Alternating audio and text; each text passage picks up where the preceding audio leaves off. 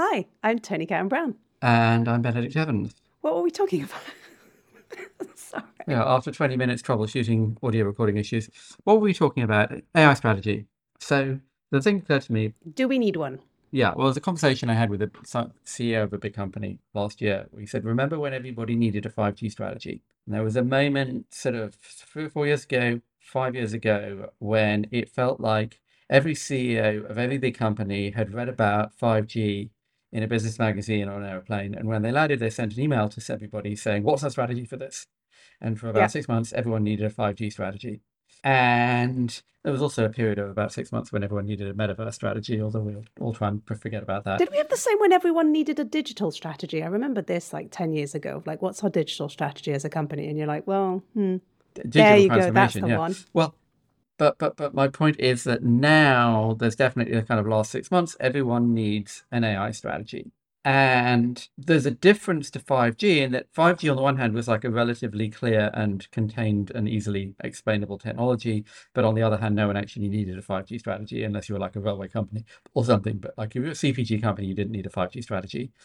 Uh, whereas with AI, you hmm. probably do, but it's a lot more difficult even to explain or understand what we mean when we say AI. In fact, I think you know part of the point is we're still trying to work out what we mean by How we define it. let's get specific. What do we what what it, how do we understand what generative machine learning is and what it means? It's a much harder question to understand than 5G because 5G was just a faster pipe.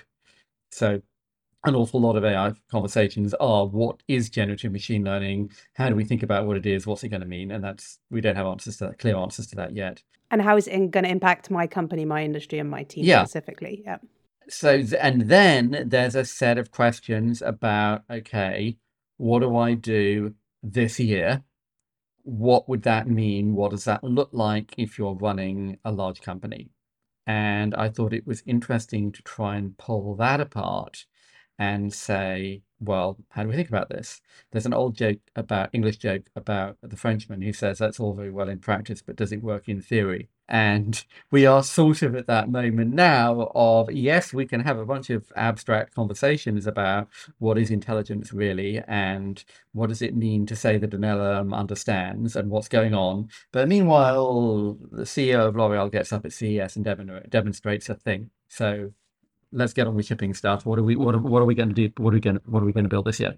And there was a slide in, in in my presentation that the, the AI presentation that I di- did in December, where I said, in a sense, all AI questions come into fall into two categories. The answer is either how does every other platform shift work, or we have no idea. Um, Great place to be in. yeah, well, exactly. It's either easy or impossible to answer that question. And, and kind of decompose, if one sort of, another Frenchman's talked to me about decomposing a problem, which is not actually what decompose means, but it's still a good usage of the word. To Um, decompose. Yeah, to break apart. He, he was using it to mean like break apart, but that's not actually what decompose means. oh, it's 100% a term and a word that I would use on the daily. Yeah, Yep. exactly.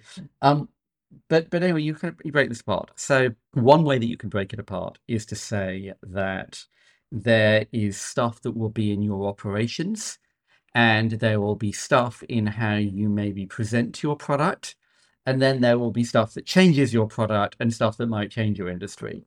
So, you know, if you're a big CPG company, this will have implications inside your supply chain and product development, and it will have be get used by your marketing people internally.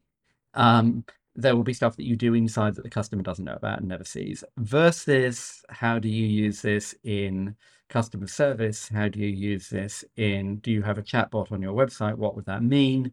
Um, and versus how might this actually change what the product is? Might this be a new route to market? Is this new a new competitive angle? Do you need to think about people coming in and screwing up your business using this? Uh, so that's one set of bullet points. There's maybe a second set of bullet points, which is does this just come from our vendors? Does this just come from Google and Oracle and Salesforce versus does this come from higher level vendors, more specialized vendors versus do we need to go out and buy new product from this? Do we look for startups? How does this how does this come to us do, versus do we go out and build something ourselves? Um, and then you can say, you can kind of proliferate slides in your AI strategy presentation. Then there's a slide that says um, how much of this is a proof of concept, a demo, a cool keynote for CES, something that will win you an award at Cannes Lions, versus versus, versus a, a, trial yeah. versus a real product versus something you might launch and expect to change your business. Um, and there's probably a couple of others, but but that's enough to be getting on with. And there's an old formulation in um, tech that you know we underestimate, we overestimate how much stuff will change in a year, and, and underestimate how much stuff will change in ten years. And certainly, this is one of the criticisms, one of the problems with with AI doomers is they all all sort of seem to be under the impression that like giant companies will like just deploy this stuff this this summer that was like a conversation you could have last spring. Like one of the like the big AI doomers was was telling me, oh well, you know, big industrial companies will just replace their accounting departments with ChatGPT this summer, and the ones that don't will be replaced mm-hmm. by startups that have. Like I say, like giant cement company will be replaced by a new startup that uses ChatGPT in its accounting and has in the last in in the space of three months will build cement plants and completely like uh, this this stuff does yes this stuff happens for the sake of argument but it does not happen in three months or three it, it takes three years. Yeah the deployment for that is going to take yes yeah, the, the actually turning it into software um, that's not just chat gpt in fact i had another conversation with a, the cio of a sort of medium-sized company in europe sort of pan-european company. He said my, my, my first exposure to chat gpt my first practical cio job thing buttons pressing with relation to chat gpt or LLMs is turning off the Microsoft Copilot that Microsoft sprayed all over Office 365 because actually I don't want my back office accounts right payables team suddenly to have an LLM suggesting how they write letters to customers. Interesting. That they haven't been trained on or that we don't have a policy for because like nothing good will come of that. There's also an element which is most people that you talk to have barely scratched the surface of actually using these tools themselves on a daily basis, let alone figuring out how they rechange, you know, or how they shift, sorry, how they've been working on something um, or changing a task that they've been doing for years. Yeah. Most people have barely, you know, have barely used, or they've fiddled around with something like ChatGPT and they've done a couple of things, but that's it. It's super surface level which I find also very interesting that we're all panicking about this thing, but most people haven't actually used it or implemented it. Yeah, well, so we've got all this stuff about about how many CEOs have, eh, how many people, C-suite people, have, have used ChatGPT in some form, which is basically everybody. Yeah. Um, but guess what? If you don't write code and you're not brainstorming marketing ideas and you're not like make a list of half a dozen things, it's very cool, but it's not immediately obvious what you would do with it and how you implement it on a day-to-day basis yeah. And you know you are and this is an interesting kind of perception yet because there are some people who, who say well i'm using it for 10 things every day. There are other people and, and some of that is like imagination and experimentation and some of that is actually no i don't do those things. Like personally i don't write code. So you telling me it's great I, it wrote all this perl for me well that's great but i don't write perl. I don't have i don't do anything where writing perl would be useful two or three years ago, I redesigned my website. Getting it to write CSS for, for me would have been useful. Now I do not do anything that uses code at all. Therefore, a thing that writes code for me is not useful. Now, it might be there's an imagination jump, and I have to think of, oh, well, now I could do this stuff with code, but maybe fine. But I, I, right now, it's not useful. It, there's no, there's no, there's so you've got that gap between the amazing demo and the use cases, um, which is sort of, and some of that is that mm. conceptualization mm. of what is this? Some of it is also though i mean there's a you know there's like a steve jobs line that like it's not the customer's job to know what the technology is for. It's a great quote. It's not the customer's job to have be given a, a chat gpt account and told there you are go off and reimagine how your company does its back office Figure processes. What actually ha- and this is also the no code problem as kind of the inherent cap on no code applications that what actually happens is some clever person says hey so hr departments have this problem processing inbound resumes from graduate recruits out of the university system. And they this piece of software will do this thing. And guess what? That's a billion dollar company. You know, we realize there's this problem inside this kind of department, in this side of kind of big company. And what you know, if you kind of talk to to people who do enterprise software is the two hardest things that they have are firstly explaining to the person who would use this that this is a problem and that they need it. And secondly, helping them work out, helping that user work out how they can get the company to buy it.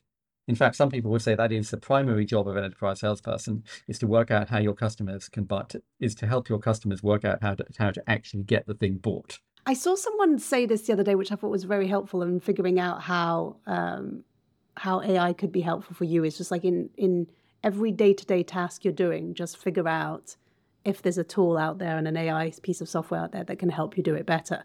But you have to proactively ask yourself, okay, I'm trying to write something. Can this help me do it better? I'm trying to research something. Can this help me research this this piece better? Which I thought was interesting. But again, the amount of work that that takes on individuals to just sort of stop and rethink those habits. There was a habit of thought in looking at your work like that and going looking for tasks, eh, tools, instead of just doing your work. There's also a harder problem, which is even yes. seeing that you're doing that thing. I mean, this is the because once you're shown it, then you think, oh wow. I mean, this is you. Eh, eh, and, you know, sometimes it's obvious. I mean, you, uh, Dan story. stories about the first computer spreadsheet. Of course, we forget. No one knows this now, but spreadsheets were originally paper. You can actually still buy them on Amazon. You can buy pads of spreadsheet paper with like that you tear off with a glue at the end, holding the pre-printed spreadsheet paper. And he said, "Oh, well, you could put this on a computer." And he has these stories of us showing this to accountants and then like just them just being flabbergasted that this thing could do in 30 seconds what would take them all day. Uh, sometimes it's obvious, but an awful lot. If you you know just think about you know just sort of kind of a useful mental model here that every big company today typically has three, two, three, four hundred SaaS applications. And if you were to list any one of them, probably most people could say, "Oh, I could see how that could be a piece of software." Except, but but but try sitting down with a blank sheet of paper and writing down 400 different enterprise, pieces of enterprise software that a typical enterprise would use, and you know you have no idea. I mean, you you start okay, Figma, and Canva, and Mailchimp, and Grammarly, and Calendly, and and and and and and and you might get 20, but you know you don't know what the HR department's using. You don't want to know what the accounts payable people are using. Um, and all of those are software. Now, there's obviously there's a there's a Chat GPT LLM idea that that will all get abstracted up and that will just get subsumed into a yeah. radically smaller amount of software. But just thinking of those use cases is hard. Um, so there's a whole piece of like, what do you do with this thing? I mean, I was listening to a, um, podcast with Steven Sinofsky from I mentioned sometimes who I used to work with, who, who used to run Office, and he's got stories of going literally going to investment banks with PCs, showing them Excel, and talk, trying to talk them into using it, and they're looking at it and going, "Why would we use that?" in the in the 80s. Why do we need that? So you've got this like this bridge of how would you even work out what the things are? And there's the obvious easy stuff. So, you know, if you are doing a lot of um brainstorming and sketching and you know, if you are trying to work out what your new points of sale would look like, if you're doing a lot of like product design, retail design, instead of getting lots of people to do sketches, you can use Midjourney. Great. If you don't if you've never in your Why life you produced an image, then that doesn't leap out at you. Maybe you will. Maybe that does now change how you could do your work, but like then that's an imaginative leap. If you are working in a marketing marketing group, then there is well, we're going to suggest me 50 ideas for this, suggest me 100 ideas for that, suggest me 20 slogans, suggest 20 product ideas, suggest 20 names for this product or this initiative. Great. If you're not if you're in, if you're in accounts payable, that's not a problem that you have. Do you think there's a world in which everyone's also trying to chase efficiency here with this, and everyone's looking at these tools as potential ways to be more efficient with our workflow, and then we're just missing actually all the other innovative, creative ways that we could use this if we're focusing solely on efficiency? Yeah. Well, so I saw there's a Deloitte survey on this of like, what do you all think this you're going to use this for? And by far the first answer is is is, is efficiency, which is really automation. There's a lot of people can look at this, and it's a relatively easy thing to I can look do at more it in less to do is to look at it and go, oh, here's a bunch of stuff that where we could automate Yeah. away this. Here's this repetitive task. Write this letter. Right, give me 50 variants on the letter that says thank you very much for X, or we'd like to change your, you know, fill in generic copy. You know, give me a generic some generic marketing material, and I'll I'll, I'll change it. There's an awful lot of places where you can see that, and you know, the way I always used to talk about the last wave of machine learning was in giving you infinite interns. Uh, you would like to listen to every call coming into the call center, tell me if the customer's angry. Like an Mm. intern can do that. you couldn't automate it. Now you can. And so a lot of these early use cases are again at that. It's also an easy way to gather success metrics of just like, was I successful? Did I do more in less time or Yeah. do more with less? Yeah. But it's sort it, but it's sort of easy to see I'm going to use this for this this boring grunt work thing that people are doing. And so it's easy to see automation efficiency. Um, the same thing with the last wave of machine learning. It's easy to see automation efficiency. It's harder to see stuff that you could just couldn't have done at all. So the entirely new stuff that only is only possible because you have this thing. And so the first wave of machine learning strategy, AI strategy, has been, well, we'll automate this, we'll automate that. Now, if if, if you're in a there's a whole conversation in, in the marketing industry now of wait a minute, um, we're going to have to shift from a cost plus a percentage basis to something else because our customers are not going to pay us to have a bunch of interns sitting around, juniors sitting around stuff that we could do with ChatGPT. And so, if we're going to do have three people doing this in a day with ChatGPT instead of ten people doing it in a week by hand, then our customer we're going to charge our customer a lot less, and therefore have less absolute margin. So there's a bunch of those sorts of step one conversations. But there's a step two, which is more the sort of Bain, BCG, McKinsey bit of right, how would this let us do some completely different thing?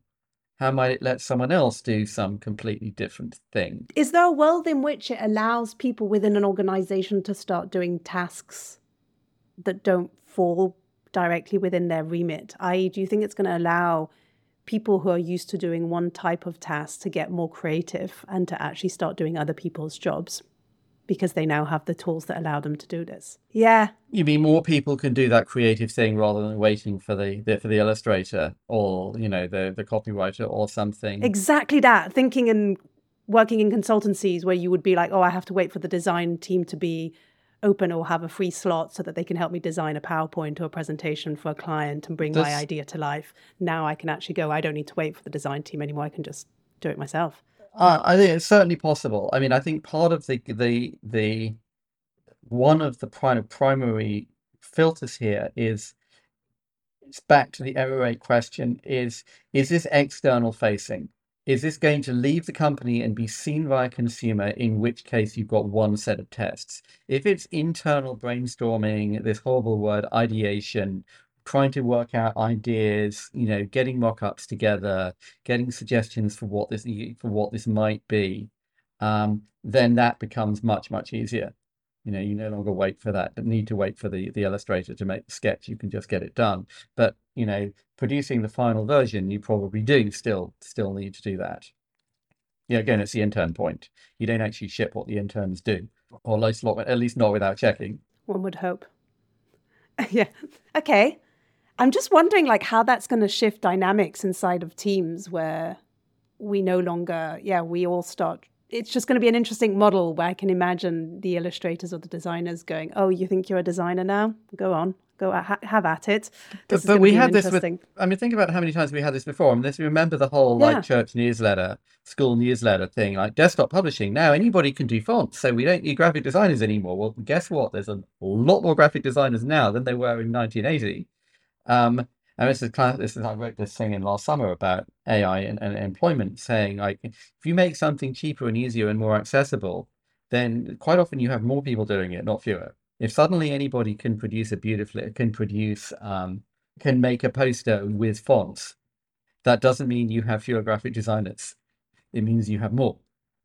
And you could kind of you know, that you know uh, that like that that, seems like a kind of a useful mental model Mm. here as well. The same thing with with spreadsheets. You know, once everybody has a spreadsheet, you don't have fewer accountants. You have more accountants and you have more people doing more analysis because now the answer to that question can be half an hour rather than two weeks. So actually you ask more questions. There's a there's a sort of a longer term I mean there's there's a, there's a jump here which is again um what do you do this year, last year, this year? How do you think about what it's going to be next year and the year after? And you know, a thread across of what a, a lot of I've I've just been saying is there's this kind of funny paradox that people look at LLMs and say, oh well, then the, what this is going to destroy is it's going to destroy um, cons- law firms and consultancies. Mm. And guess what? ChatGPT is like a giant job creation scheme for lawyers and Yeah. consultancies because the lawyers have to work out who we're suing and what all the contracts look like. And the consultancies and people actually have to go out and deploy all of this stuff. And you know, that might be some of that conversation is a Bain BCG McKinsey conversation, and some of it is a Accenture, Infosys, KPMG, IBM, yeah. IBM kind of a conversation. I mean, I remember explicitly having this conversation when I was at A16Z and sort of the peak machine learning wave, where I don't know, say sort of 2015, 16, where how do the question is how do we work out what we could automate with machine learning? And the answer is go talk to IBM. Or, or whoever it is that is deeply integrated, your deeply integrated existing IT consultant. Who is it that is already deeply embedded in your organization, building boring computer stuff? ask them to do the project because they know what all the boring computer stuff is. So they are much better placed to know what you would do with machine learning. Um, and the same thing kind of applies now. It was interesting because when you you had the question, you know, which is the question that we're we're talking about right now, which is what's your AI strategy, and you had a look at what Deloitte produced and Gartner produced and McKinsey. What was interesting is looking at, you know, they all had ideas of what the AI strategy could be, but it was fascinating how they all had very different approaches and very different answers to that question what your AI strategy should be. Do you think there's any through lines of how we should be thinking about this that are actually correct or that everyone seems to agree on? Or do you mm-hmm. think everyone's approaching it completely differently? I think there's some standard common things, which is everyone has played with ChatGPT and Midjourney. Everybody has done some POCs, proofs of concept. Everybody has talked to their marketing people. Everybody has, a lot of people hopefully have had the conversation about what data leaves our company, what data is it okay to put in. And of course, that's going to vary a lot by who you are. Like if you're in healthcare or you're consulting. An industry, Yeah, yep. like lawyer, lawyers, consultants, healthcare have got, and bankers have got one set of rules, have got the much more aggressive rules about client data and so on, customer data, user data, health. Um, there's a God, yeah, and sharing customer data and using it to help each other versus keeping it separate. That's another interesting one. Yeah. yeah, and it's just like a simple point. Like you know, if you want to work on something in Midjourney, in principle, your prompts are in a public Discord channel. like, whoa, Yeah. wait a minute. Yeah, yeah, yeah. Imagine, imagine a lawyer at any professional services firm looking at that. Who's saying, I'm sorry, you're doing what now? Where are you putting this information? Who has access to it? Yeah. Yeah, who else could sit? Who else could, who Stop that right now. Yeah.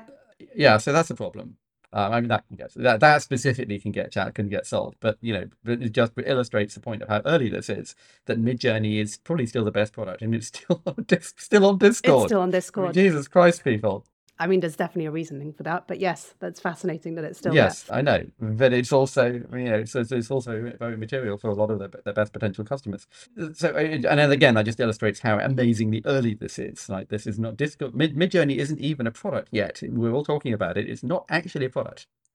It's still uh, like an engineer like a, a dorm room. It looks like a dorm room hack. It doesn't look like a you know from a product side. Um so so so so we kind of loop around this like what's your ai strategy like point i made at the beginning of our chat was everything i've kind of just said you could have said about cloud it's like how does the platform shift work should we have a mobile app uh, is is very similar to sort of you know what should we do with with with with LM? Should we have a chatbot? Is this Alexa that works? It's like should we have a mobile app? Well, okay, let's. It kind of depends. Um, and then the other class is that no one knows questions, and some of that is also a platform shift question, which is you know what new inc- new startups are going to come in and try and disrupt our business. Well, like if we knew that, then it would be a lot easier. Life would be a lot easier. But some of it is also like how far, how much more capable will, will these models get? How broadly diffused will the capability be? Will they remain a relatively small number of large capital intensive models? Will it spread out? There's a huge amount of effort now into getting smaller, more diffuse models, putting models on the edge, you know, breaking them apart into things that can even run on a smartphone and so on. Um, what kind of, what will regulation look like? Will, will we get to a model in which this is like databases and there's hundreds of like asking how many models there are? It's like asking how many databases there are. Or will there be like three giant models and everyone has to use them? And if you're like, you know, if you're a big CPG company at one level, you don't really care because that's like a problem for your vendors. does your does your vendor have their own model, or are they wrapping something on OpenAI? You, you kind of care, but it's not not an existential question the way it is for them. Some of it is obviously, you know, how good will this thing get? Well, that's a much bigger question for a media company. Are we going to get to the point that I can type in a script and give kind of scene directions and say no, pan left, pan right, zoom in, and the model will just do it? Uh, or are we still going to be at this very indeter- very indeterminate um, sort of quasi-random production that you get from Midjourney and Runway and things like that. Like there's all sorts of big science questions. Will this thing be intelligent or not? It's far less specific than, for example, like the the the five G strategy, in that it we it could go anywhere, which is what I find fascinating. Is you don't know what to keep an eye out on. You don't know what you should be focusing yeah. on because it truly is across all industries. It could be across any type of task and daily task or creative task that we're doing that we can that we should be keeping an eye out for which what is what makes it both fascinating but also really tricky to figure out where where this is heading next. Yeah i mean there's also you know the other aspects of this you know there's a classic economics formulation that you know efficiency gains tend to be competed away. So everybody if you and all your competitors deploy this is the end result just that you'll have roughly the same margins, roughly the same business. We've all raised the bar. Roughly the same number of people. Yeah. Um, except that now you've got everyone's using LLMs, which is, you know, for the sake of argument, you know, certainly what's happened to a bunch of other technologies. Um, and so, or does this, you know, enable like structurally new margins or something else, or does this, where does this change your economic structure? Which is again is one of those sort of no one really knows, but how do how do platform shifts tend to work, kind of a question. It seems to be that that's often the case when you have, you know, what's our insert strategy?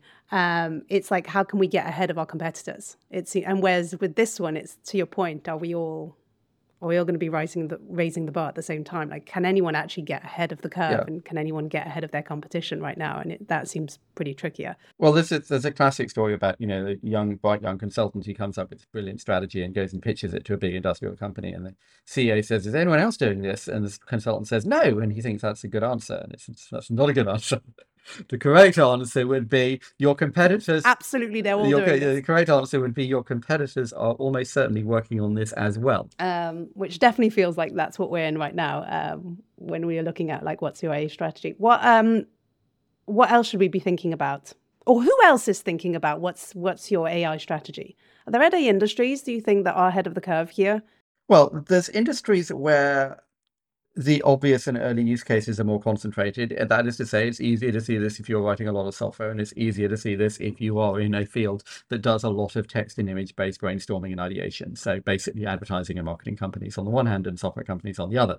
Uh, if you are a a large um, CPG company, you know, if you're, you know, if you're a cement company or you make like large capital goods or something, like much less obvious.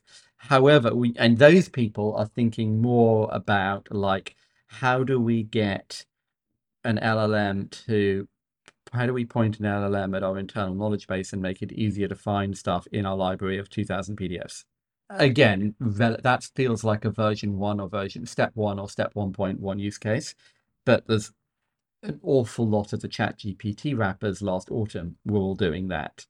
I will wrap chat GPT I will point it at your Dropbox of 3,000 PDFs, not literally drop, sometimes literally a Dropbox of 3,000 PDFs. I will synthesize an answer for you to respond to this query from a customer or to respond to this query from a support person or an engineer or something, and I'll link you to the right PDFs.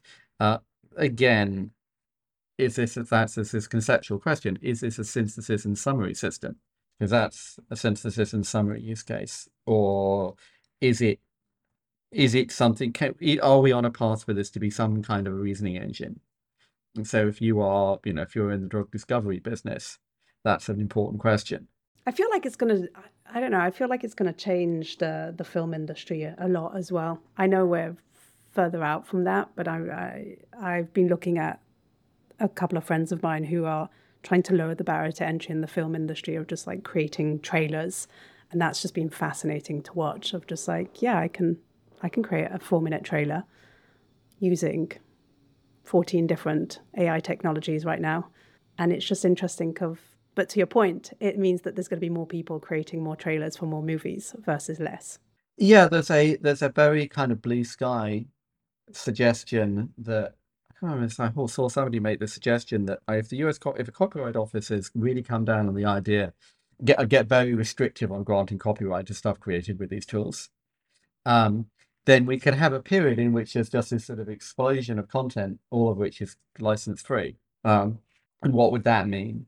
Um, if you if, if you, you know, one part to think about where these models might go, and certainly this is a thing for say the porn industry, is you can just say make me because that's you know you don't you know in porn you don't need like 90 minutes and have everything perfectly composed you know it's whatever the average viewing time is like single digit number of minutes you know make me a scene in which the following things happen and the people look like this. My god do they have an archive of library to to learn from? Oh they have an awful lot there's an awful lot of labeled content out there yes.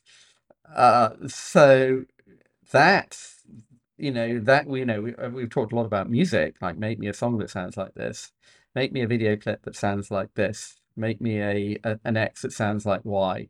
Um, we talked about generative a lot of people talked about generative search this time last mm. year but generative content in general generative stuff amazon is overrun you know, if you saw this link if you search if you search amazon for um, i'm sorry that would break open openai's terms of service wow and you've just got huge numbers of marketplace products where literally the name of the product is I'm sorry, I can't name a product for you. It's just kind of lazy spammers firing stuff, like the fire hosing stuff into Amazon's APIs, listings API. That there'll be a lot of that. Um, lots of lots of interesting new problems. That, that takes us a fair way away from the, the underlying question, like well, what's our what's our, our AI strategy? There is a plot. There's a piece of this which is it's a new platform so you evaluate it the way you evaluate cloud and mobile and SaaS and everything else. Like, what do you buy? What do you build? What's internal? What's external? What new capabilities does it allow for this or yep. for that or for that? You you break it apart into you know ten slides with three or four bullet points on each one of them. The other answer is what is this going to mean for make creating new makeup or creating new clothes? Do we have generative search for clothes? can I go to Shein and ask for X and Y and it will give me 10 options and I pick one and that just arrives tomorrow and it didn't exist until I picked it? Maybe. But I can't rule that out. Now that's a much more profound change than an apparel retailer having a um, a chatbot that can reply to questions like what would be good to wear to a wedding or you know i need a new summer wardrobe which is what we're starting to see today which is doing things better the way we were doing it before versus we're doing something completely yes. different that we didn't versus is there some is what are the paths to create entirely new things? If you think about things like uber or an airbnb which is like the canonical software eats the world thing. As much as anything else they're about using networks to fundamentally change how an industry might might function. Instead of having centrally owned assets or distributed assets for taxis you create you create a network in some senses or two-sided network or something so what would the equivalent of networks be for for this? Who is going to come and disrupt you? Because yeah, how we approaching it completely yeah. differently. Yeah. And imagine Hilton saying what's or or you know Hilton or Addison Lee saying you know what's our what what's our internet strategy? Well, you should have online bookings and you should have loyalty and you should have listings and you should be buying search ads and oh shit, like what's this Airbnb thing? I like that. That feels like the best way of actually looking at someone's or anyone's AI strategy is those two big buckets of just like what is it helping us do better the task that we're currently doing today and then the new kind of questions and problems that it's bringing up for us and allowing us to think about things completely differently which is obviously far more exciting um, but we're probably further away from yes, that. We, we are and we are to a degree that's kind of new really scrambling to yes. think about what is this and how much is this still changing which is the last you know it's kind of what mobile smartphones felt like. Like what is this? How fast is this going to move? What is this going to mean? What can people build on it? And the assumptions that we made of how we were going to use it versus how we ended up using it are quite there's quite a gap between those two in some cases. Exactly, yes. Um, so we'll come back in, in June and, and do this again. What's our AI strategy now, Toni?